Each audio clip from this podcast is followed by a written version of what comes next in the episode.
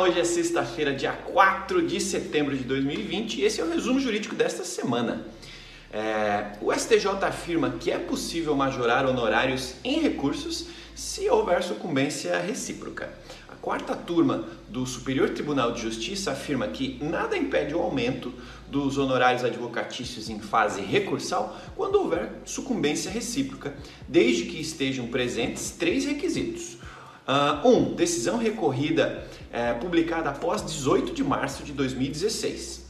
Recurso não reconhecido integralmente ou desprovido monocraticamente ou pelo órgão colegiado competente. E condenação em honorários advocatícios desde a origem uh, no processo em que foi interposto o recurso.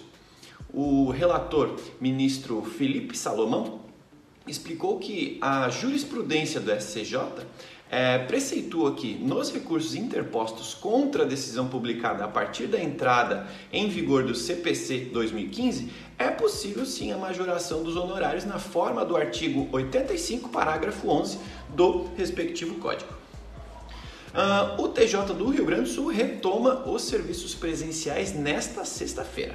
A partir de hoje, o Tribunal de Justiça do Rio Grande do Sul uh, restabelece os serviços jurisdicionais presenciais, com a retomada dos prazos processuais nos processos físicos. Uh, segundo o ofício circular número 1 de 2020, o expediente interno será cumprido das 13 às 19 horas e o acesso às unidades jurisdicionais e administrativas será feito no horário das 14 às 18 horas, mas restrito a membros do Ministério Público, Defensoria Pública, advogados, peritos e auxiliares de justiça mediante agendamento se necessário, a fim de evitar aglomeração. Uh, também haverá manutenção que deixará os serviços informatizados do STJ indisponíveis neste sábado, amanhã. Uh, o Superior Tribunal de Justiça informa que no próximo sábado, dia 5 de setembro, das 14 às 22 horas, serão realizadas manutenções no seu ambiente de infraestrutura de tecnologia.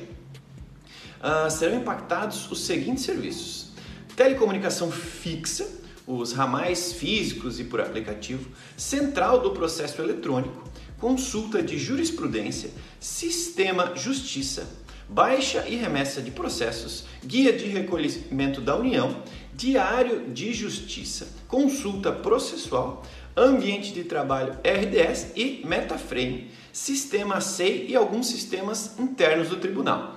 É, Basicamente é isso, cuidado então amanhã quem for precisar usar a STJ e agradecimento especial a todos vocês que chegaram aqui até o final de mais esse episódio do seu resumo jurídico. Eu sou o Thiago Faquini, curta, compartilhe esse episódio aí com seus colegas advogados e nos vemos na sexta-feira que vem no próximo resumo jurídico. Tchau!